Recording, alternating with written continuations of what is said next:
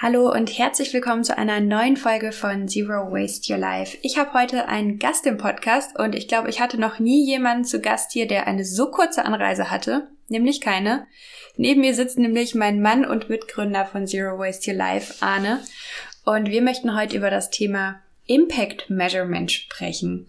Arne, warum und wie sollte ein Unternehmen seinen Impact, also unter anderem die eigenen Umweltauswirkungen messen? Es gibt tatsächlich mehrere Gründe, warum das sehr sinnvoll ist, eine messbare und auch eine nachvollziehbare Analyse der eigenen Umweltauswirkungen zu erstellen. Zum einen sind es nämlich die Rahmenbedingungen, die sich in Zukunft noch weiter verändern werden, hier aller Voraussicht nach eher zu schärferen Umweltstandards als zu weniger scharfen. So ist es im Beispiel des europäischen Emissionshandelssystems ja so, dass für die Emission von CO2 und anderen Treibhausgasemissionen sogenannte Zertifikate gekauft werden müssen. Und hier sieht man, dass in den vergangenen Jahren der Zertifikatspreis signifikant gestiegen ist.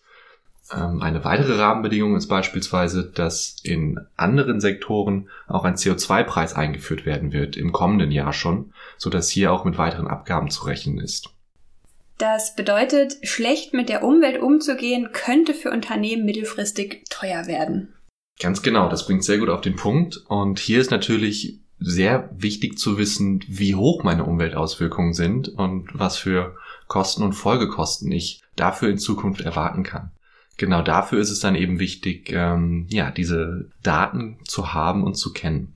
Ein weiterer Punkt ist aber, dass es nicht nur finanziell andere Rahmenbedingungen geben kann, sondern auch sogar Verbote beispielsweise von Einwegplastik, wie es in Zukunft kommen wird, oder auch durch das sogenannte Kreislaufwirtschaftsgesetz, wo eben ja spezielle Prozesse unter anderem anders ablaufen müssen oder bestimmte Förderungen für neuartige Prozesse im Sinne der Kreislaufwirtschaft kommen könnten.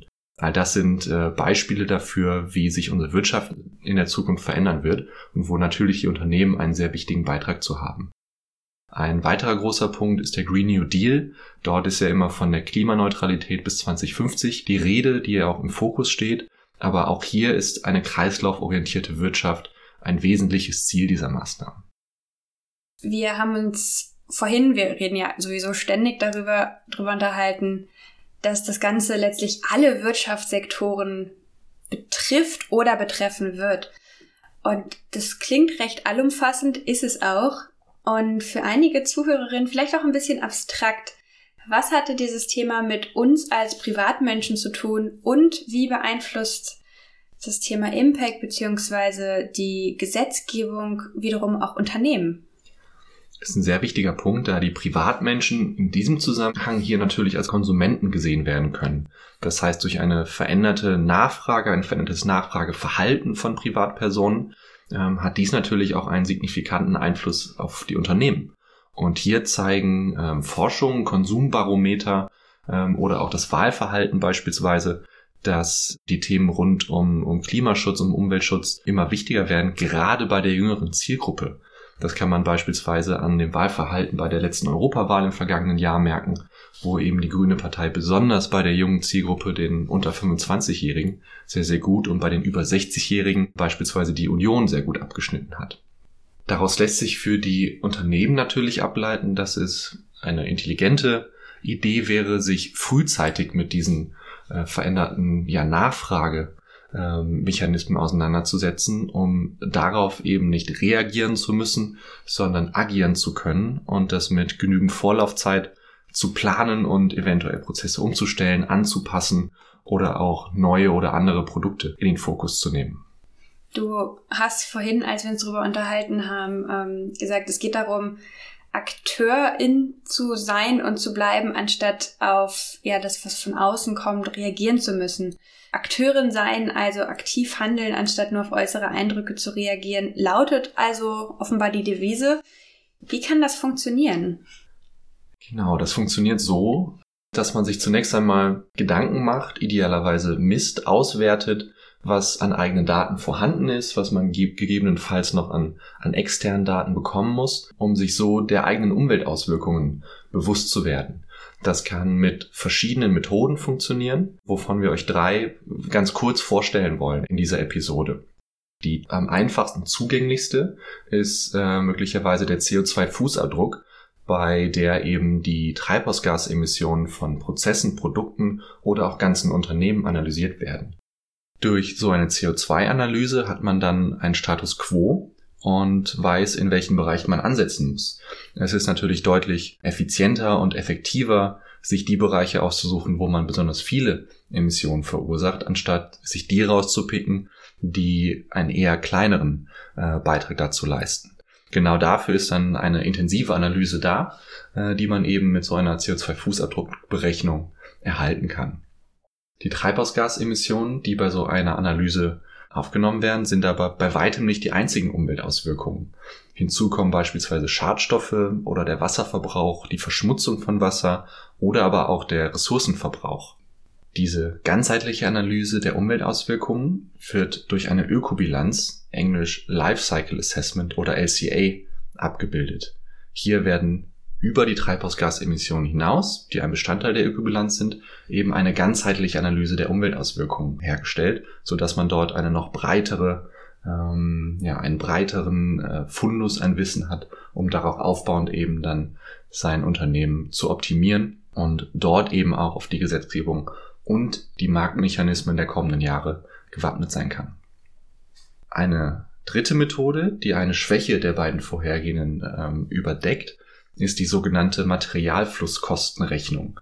Ihr habt gehört, dass das Wort Kosten hierin vorkommt und das ist genau der Punkt. Hier wird nämlich auch die ökonomische Seite mit betrachtet, die sowohl beim CO2-Fußabdruck als auch bei der Ökobilanz bisher nicht beachtet worden ist. Das heißt, hier wird analysiert, welche Kosten die Rohstoffe haben, welche Kosten ich für Energie, Personal oder auch meine Gebäude, meine Miete mit einrechnen muss. Und darauf aufbauen können sich natürlich dann auch Kostenpotenziale ergeben oder man weiß, wie viele äh, zusätzliche Kosten ich für umweltschonende Maßnahmen habe und kann dies gegen erwartete äh, Gewinne beispielsweise dadurch, dass ich eben weniger für CO2-Emissionen zahlen muss, gegenrechnen. Danke, dass du die verschiedenen Tools, also CO2-Fußabdruck, LCA und Materialflusskostenrechnung nochmal so kurz zusammengefasst hast. Ich weiß, man kann sich darin auch verlieren. Fass doch bitte nochmal kurz zusammen zum Abschluss dieses Podcasts. Was hat ein Unternehmen davon, sich mit all diesen Tools und Messmethoden zu beschäftigen? Warum sollte man das machen? Man sollte es machen, weil das Grundprinzip von vielen Unternehmerinnen und Unternehmern, wenn nicht allen, ist, dass man lieber agieren möchte und nicht reagieren möchte.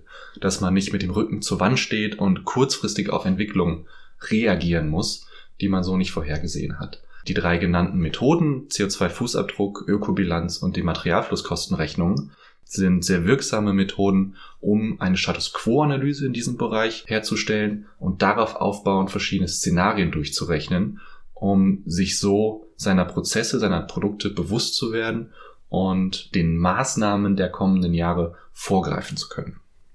Und dann quasi auch darauf aufbauend sagen zu können, wir haben X, Y, Z verändert und dadurch folgenden positiven Impact generiert. Korrekt? Ganz genau so ist es. Diese Maßnahmen können und sollen dann natürlich kommuniziert werden, um eben auch der angesprochenen Nachfrageseite von, von Konsumentinnen, anderen Unternehmen oder auch der öffentlichen Hand zu zeigen, dass man ein Vorreiter sein möchte und dies auch tut in seinem jeweiligen Sektor. Cool. Danke dir, Arne, dass du, ich wollte gerade sagen, heute hier warst, aber ihr wisst es ja, wir sind eh ständig zusammen im Moment. Wenn ihr mehr über dieses ganze Thema Ökobilanzierung, Impact Measurement, welche nachhaltigen Dinge kann ich als Privatperson, was kann ich mit meinem Unternehmen, meiner Organisation tun, erfahren möchtet, dann schaut super gerne mal auf unserer Website vorbei, www.zerowasteyourlife.de und wenn ihr euch mit Arne auf einem Expertenlevel 30 Minuten lang über die Themen CO2-Fußabdruck, LCA und Materialflusskostenrechnung. Dankeschön. austauschen wollt, dann ähm, könnt ihr auch auf unserer Website einen Termin mit ihm vereinbaren. Und ja, genau das tun, euch weiter austauschen. Mir bleibt es nur noch zu sagen, danke Arne und euch, passt gut auf euch auf, bleibt gesund und bis nächste Woche.